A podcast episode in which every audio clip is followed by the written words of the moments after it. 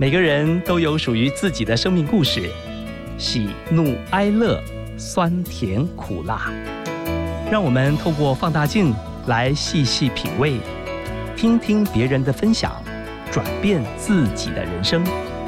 刘静华主持《幸福放大镜》，放大你我的幸福。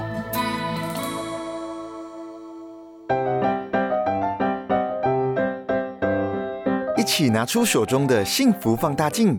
今天我们要来看看美食料理 YouTuber 培仁舒食妈妈王培仁。毕业于师范大学美术系的她，曾经担任国中的美术老师。因为对舒食烹饪充满兴趣和热情，便在退休后开设培仁烹调工作室，预约私厨，现转为教学工作室。王培仁虽然从未正式拜师学艺，却能够拥有一手精湛的厨艺。对于美食亦有独到的见解，无论是家常菜、创意菜、面食或是糕点，都能够展现独树一格的舒食料理风格。在二零一九年，王培仁开创自己的 YouTube 频道“培仁舒食妈妈”，并透过网络影片来记录母亲的面食记忆，分享各种的舒食料理，希望让大家对舒食的印象不再只有清汤寡水。最近，王培仁推出新书《培仁家》。完整收录了五十道家常菜谱和五十篇的饮食书写，真实展现自己的日常生活。除了家常菜的料理传承，也有家事的体悟和智慧。那接下来呢？我们一起来听听王培仁跟我们分享的百万点阅 YouTuber 的料理之道。幸福电台的幸福放大镜，我们欢迎王培仁老师。他有一个培仁舒食料理。非常有名，而且不瞒听众朋友说，我是他的粉丝，因为我在 FB 上哦，有一天突然，可能我常常看人家煮吃的，他就会跳出来，我就看到培仁老师在那边教人家煮菜，我就想说，哎，这位厨师跟一般的厨师不一样哎，因为你的穿着打扮随性，另外就是你在教人做菜是简单的，我看你在干嘛？我就这样一直看下去，到现在，我们欢迎王培仁老师，还有他的美丽的女儿多多，两位好，你好，大家好，谢谢你们到我们幸福电台来。好，我先问一下培仁老师哈，当你走进了厨艺，教人家做菜，嗯，可能我这个主持人跟别人问的不太一样，我要问的是，你可曾煮过让？别人对你有指教，意思就是说你煮的不好吃啦。我因为我为什么这样问？我曾经有一次煮那个粉蒸肉，结果那个粉哈里面竟然出现了那种蟑螂嘎抓的腿，一只脚。哇，那个时候我是新嫁娘哎，我才结婚，请我公婆来吃饭，我公公说这个比怪怪。你看，我就被人家退货了。那个菜就是你怎么煮的这样？那个粉是有问题的。好啦，培仁老师，你有没有曾经这样的一个经验，煮菜被人家找出了问题？当然，这都一定的啦。我觉得我们应该对别人的错稍稍包容一点，因为你会错，我会错，大家都会错。那用包容的话，大家都会减轻尴尬，跟那个觉得很很不好意思啊，或者是很内疚等等等等各种情绪。我也觉得这样会继续努力下去的。你好好哦，我的笨拙哈，跟我的不查，不小心煮的一个有嘎爪腿的粉蒸肉，为我赚来这一辈子的什么？培仁老师，你绝对猜不到，你猜？就从此不用做饭了吗？厉害哟！你真是，如果对我来讲，那就是一大痛苦哎，那是一种处罚哎。不会，因为我的婆婆她的厨艺太厉害了。好，我其实是也不知道吃了什么胆子哦，就说来来来，我煮菜给你们吃，想说刚结婚嘛，要有一个心意。从此我婆婆哈，她叫我做的就是二厨的工作，我就看她怎么蒸鱼呀，啊，怎么炒菜呀，她就没有再叫我做过菜。对了，没错了，你讲说爱煮的人，对那个你如果剥夺他那个煮的乐趣的话，那是最大的处罚。告诉我们，你为什么会对煮有兴趣？因为我好吃，然后又爱动，然后又喜欢看人家吃的开心，然后我又觉得在做菜的过程里面有很多的像小时候玩家家酒、办家家酒一样，充满了一种就是觉得自己有一种成就感吧。那时候几岁呀？其实我从小就喜欢跟在妈妈旁边当她的小下手，其实是蛮烦的啦。因为他妈妈常常只弄一小块面给我，叫我不要动别的，就玩那一块面。然后包粽子的时候，就拿两张粽叶到外面包沙子，因为我会把事情给搞砸了嘛，我就这样子做的。或者最后剩下一坨面，他说好，这剩下你来做了。好，问你的女儿哈，多多，你小时候妈妈是不是也这样给你一块面，或者给你一个什么东西，让你在厨房旁边玩，或者你根本就不必进厨房？好像他，我觉得他很厉害。他是小时候可能大家都会看说妈妈在干嘛，就想要一起做嘛。然后他就会把一些简单的东西给我，比如说煮饭，就把饭放到电锅里面洗米啊。然后他就会不管你做的好不好，大家都会先称赞你。然后洗碗也是说哇，你洗的真干净。然后就被称赞以后，就觉得哇，好想就是好想就是继续帮忙，就很愿意去做。然后他就这样把那个他不想做的事情啊，或者很简单的事情，然后就丢给我，然后就一直称赞，一直称赞，然后就会很愿意去做，还蛮厉害的。哎，培仁老师，你为什么那么厉害？还知道赞美你的女儿哈？她会洗米、煮饭，会越煮越好。其实这一步，我以前当妈妈的时候，我也用到，但是我比较晚。那时候我儿子大概已经念高中了，那时候我就。啊，想说只有我一个人在厨房忙，好像也不对吧？来来来，帮我洗个菜，他不甘愿，他会觉得为什么我自己不会做？我说，哎呦，我现在在忙嘛，然后教他切葱，然后教他拍蒜，接着呢，那个青菜就交给他炒。所以你现在油热了哈，把那个蒜头丢进去，呃，那个菜沥干了，不要带水进来，那个会爆起来。OK，那盘菜哈，当他自己炒完之后，我跟你讲。他吃光光，他说：“我觉得今天所有的菜，这个最好吃。”因为我的经验就是，小孩子参与一件事情的话，他就会觉得很好吃，不管是好吃不好吃，他都觉得好吃。那我想去希望他吃的快一点的话，我就会说：“啊，你自己来组合这些菜，你看你要怎么包，他就会吃的很开心。然后包水饺的话，就是包的很难看。”很不好吃的，应该不达到标准的。可是你把那个挑出来，这是你包的，他就觉得好吃。多多呀，你还记得这些事情吗？嗯，应该不太记得，但是也蛮像他会做的事情。好，告诉我们啊，多多，你的拿手菜是什么？你有一个那么棒的妈妈。哈哈哈哈拿手菜我真的是没什么拿手菜哎，因为我觉得现在因为他做的太快，我现在还是在当二厨的角色，没有什么机会做。培仁老师哈，他有一个拿手的就是做饼，对不对？我妈妈传给我的，可以在今天我们节目当中口播一下吗？怎么样做饼啊？其实我最热点的那个那个是油饼，嗯。那因为是我们就是妈妈，我从小一直吃的一种油饼，外面也很少吃到那种做法，所以我那时候也是这么样的发心，说希望能够把这些做面食的方法，能够把它就是拍成影片，让大家看影片就能够做，而不是说要特别到我的工作室或者我到外面去教，因为那样的还是没有办法很广的让人家知道。所以那时候就一系列的拍了一些我会的面食，所以再从面食慢慢再拍菜。所以你的面，你那个饼哈，好像做法有别于外面所做的油饼，不太相同。对，其实面食哈，我也觉得哈很重要，就是水分的多少。不同的面食有不同的水分，不同的软硬度才会好吃。所以我也是，我那时候我跟妈妈做的时候，妈妈都说：“哦，就这样，就这样，就这样。”然后你看揉揉揉，然后你手摸摸看，就是这样的硬度。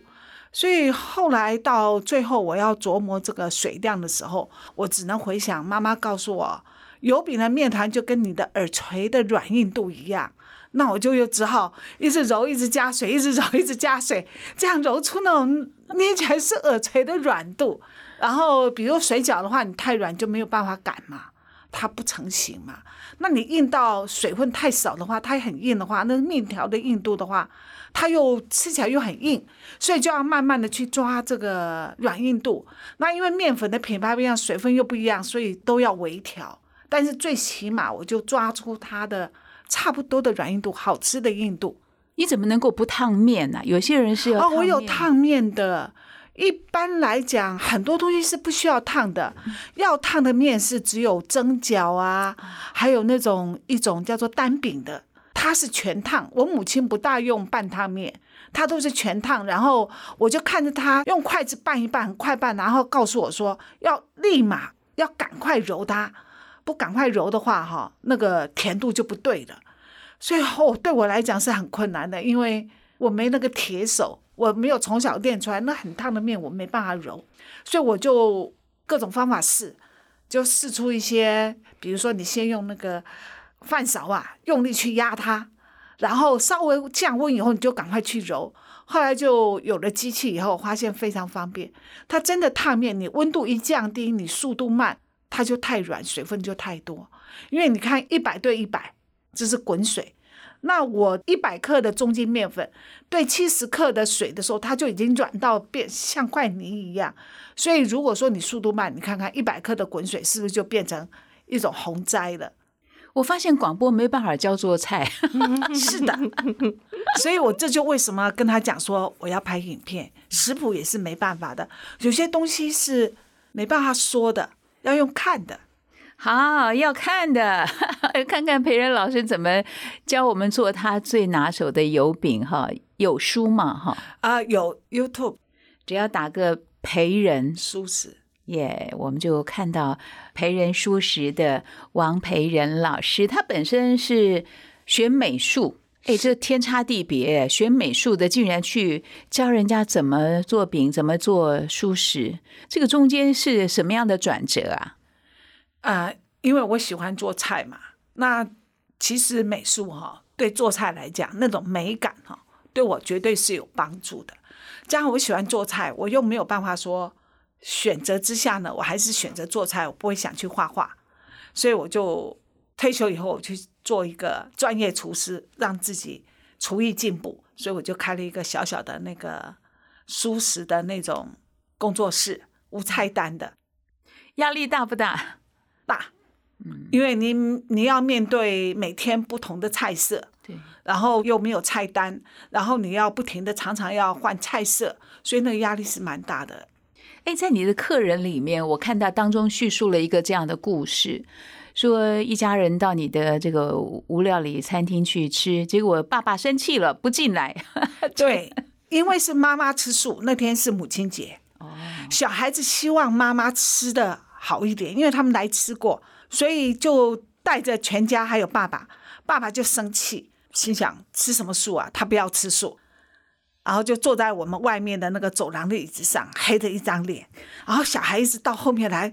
跟我讲说，就一副好像不知道怎么办那样的哈。后来那个爸爸好像上菜的时候，他爸爸就投降就进来，进来坐那吃着吃着，就是越来越开心，越来越开心，因为没有感觉我做的菜没有感觉是荤素嘛，他就觉得很好吃。吃完以后就跟着小孩到后面去爬仙鸡岩去了，哇，全家人都很开心，我也觉得很开心，觉得这是对我来讲就是做菜最大的鼓励。对呀，我觉得吃。舒适哈，要一般人他呃有实际美好的一个经验。不瞒培仁老师讲，我以前是很讨厌吃素的，我抗拒，我说 no，我觉得吃素好像在吃草一样。对，所以我推广素食是希望大家不是吃素就好，这也是慧光师傅要出我这本食谱的原因，就是说。要吃素，而且要吃的开心，吃的好吃。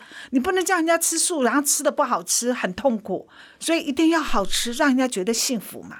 哎，培仁老师，像一盘菜里面哈，可以品尝到好几种不同的美味，让人超级满足。所以它的食材跟整个做工啊，都要很讲究。听说你原来开的这个餐厅里面，这个盘子啊，碗盘。都是你精心收藏的老古董啊，都是独一无二，而且有故事的，真的吗？因为我有一个很爱收集旧东西的老公，所以他就有很多的旧碗盘。那那么多旧碗盘就拿出来跟大家分享嘛。所以我也跟我的个性比较接近，我觉得那个看起来那个比较没有火气，然后让人家比较舒服，所以我都用那些旧碗盘。要舍得哎，有的人特别是自己收集有感情的这些古董。东西，就是用啊，就是我觉得美感是用生活里面去慢慢的潜移默化的，就在生活里面你的用具呀、因为他小的时候哈、有一个朋友的妈妈跟我讲，他看我给小孩吃饭的时候，那个时候很小，还没一岁，给他用塑胶碗，嗯，你知道他回头跟我讲了一句话，他说你这样的给他塑胶碗，他就随便扔都不会破，那他以后的性格就会很很粗鲁。他说你要给他会破的，这样的话他只要破一次，他以后就不敢随便乱扔东西啊，随便用力放东西啊。所以我听他那样讲以后，我就给他会破的碗。果然破一次以后哦，他从来没有再破过任何第二个他吃的碗筷。女儿多多坐在旁边，一岁多，你还记得没有到一岁那个时候，哦，真的，嗯嗯，但我记得我们家是没有塑胶碗的，真的就是全部都是，就算是那种古董碗，他们也都是放在饭桌上面吃。但真的是没有印象，我有掉过什么碗到地上。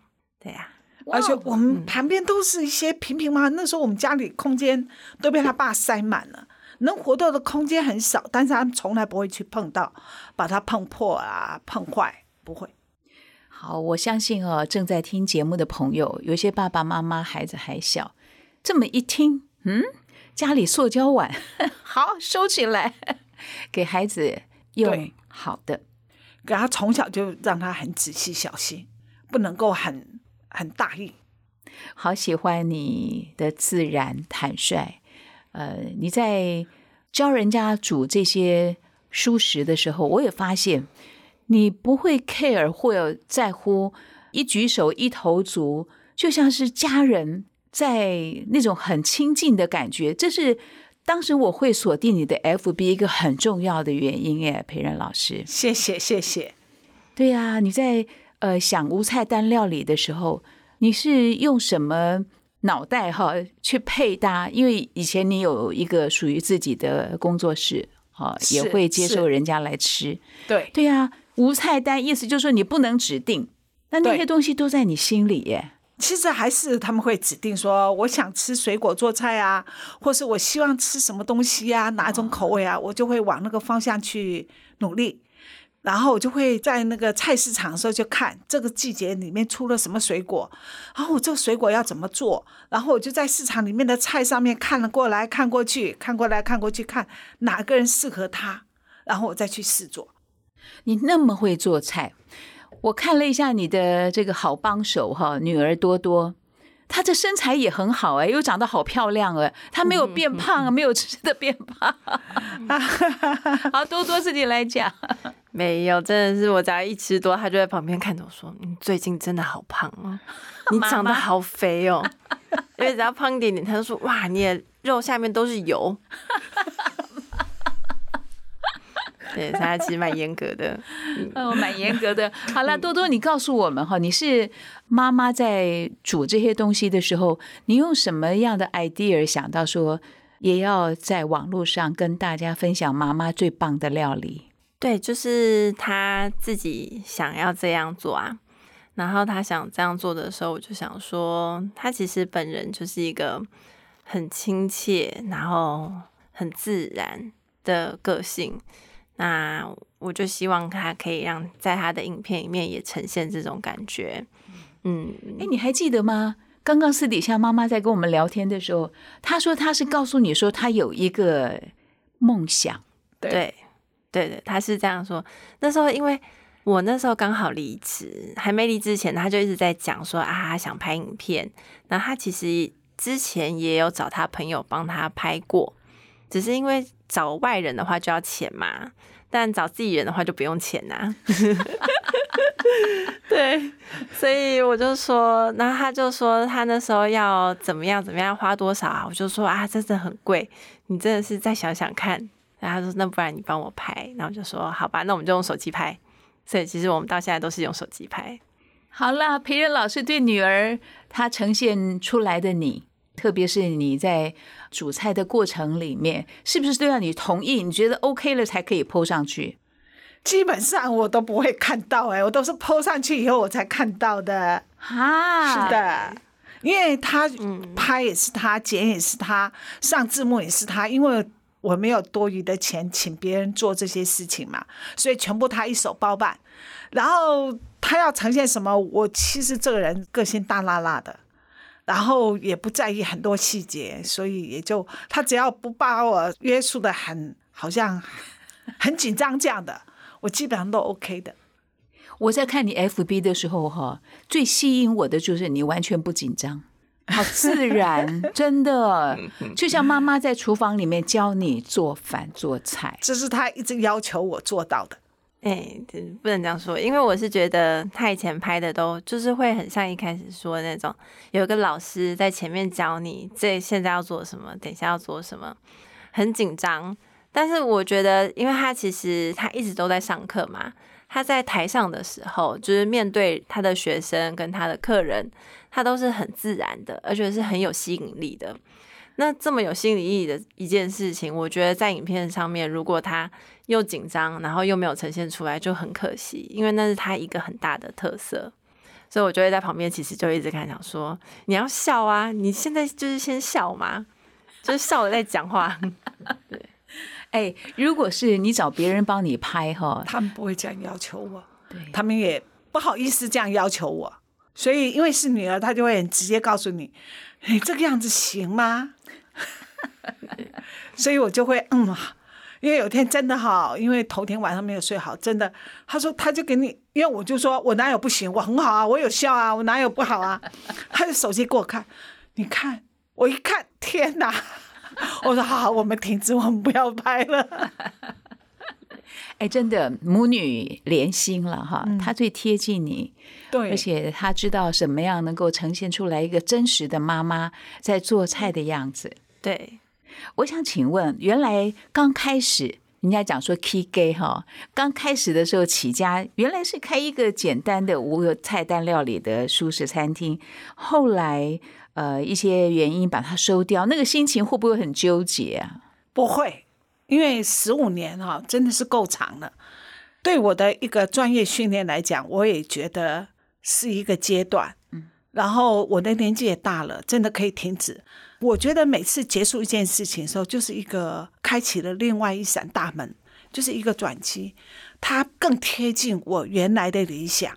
我理想本来就是希望很多人吃。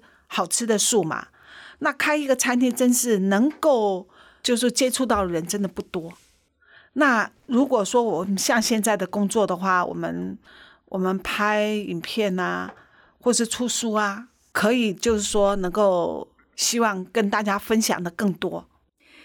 你也曾经在中国或者马来西亚这些地方做过舒食餐厅的顾问嘛？啊，到很多地方去教课，有没有特别的经验可以分享？多多有趣吗？我前年有去一次，嗯，其他都他自己去的，还蛮厉害的。妈妈先分享一下有特别的经验，因为比如说去大陆的话，哈，大部分都是餐厅，他们餐厅教他们厨师。他们厨师就蛮蛮认真的，还有一些就是他们的素食的一个平台嘛。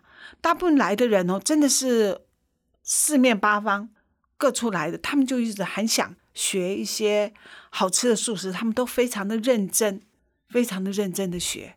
然后我就觉得，觉得哇，能够帮助到人家，对我来讲也是肯定自己吧。他们本身就是。各有专长哦，有没有什么问题曾经问倒过你呀？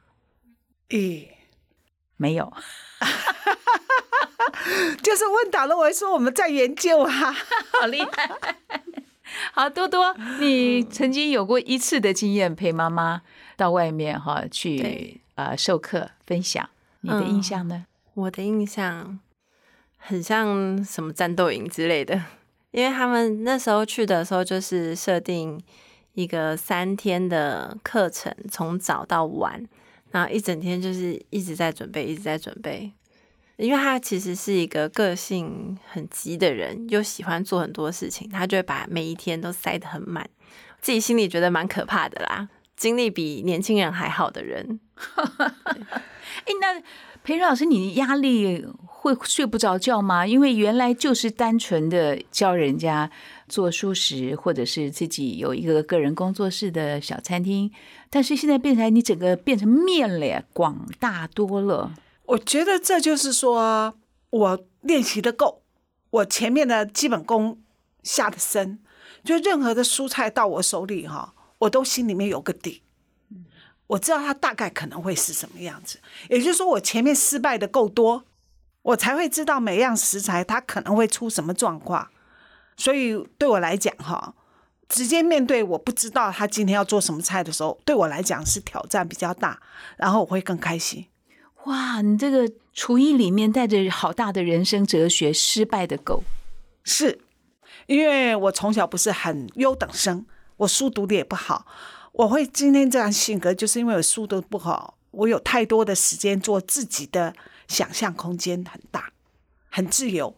对啊，在你的碗盘里面哈，会看见四季移动的一些轨迹，特别你会用水果做菜做点心，春天的枇杷饭、梅枝冻，夏天的荔枝、呃芒果冻，秋天的事事如意哈，冬天的草莓冻、橘子糕，嚯！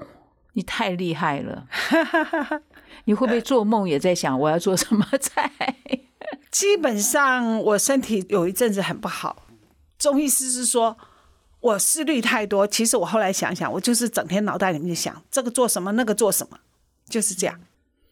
好啦，多多，嗯，妈妈这个满脑子哈都是工作，那你在旁边你会懂他，对不对？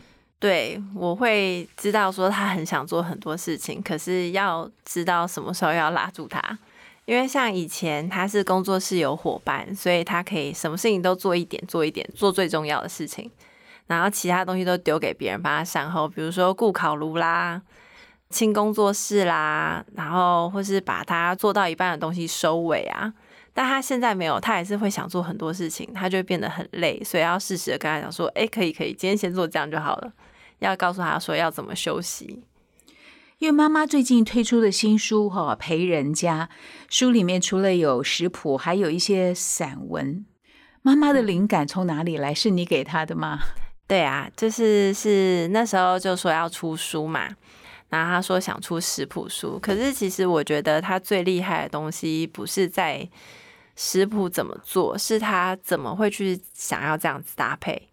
那他做这个菜的灵感是什么？我觉得这些是他很重要的一个部分，所以就跟他讲说，他可以写下来啊什么的，然后就在旁边督促他说，这个要怎么写，这还可以加什么吧？啊，那段去年真的很痛苦，我被他这样子一直压，一直压，然后我一直跟说我不行，我不行，他就说你要这样子，你要这样子，因为我知道他可以，他做得到。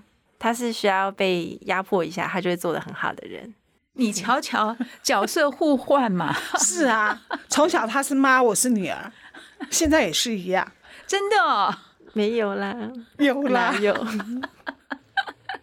哎，多多，你跟妈妈哈，因为后来你辞掉自己的工作嘛，回来你们成了一个伙伴。对，大家有没有那种完全？不一样的意见，那有了冲突，你们怎么样去和解啊？都是谁先和解的？我们都会互相和解，因为我们知道我们吵完架就没事了。这点他很厉害，他从小教会我，我是个性很强的人，我不会说对不起。啊，是真的，他教会我说你要去跟人家说对不起，尤其是他爸爸。然后我们两个吵完了以后，他会说好了，我们结束了。不要生气了，我们再开始好吗？然后要不然就说妈妈我爱你啊，让我就投降了。所以我就学会他这一招对付别人。哇，多多，你从哪里来的？他教我的。哪有？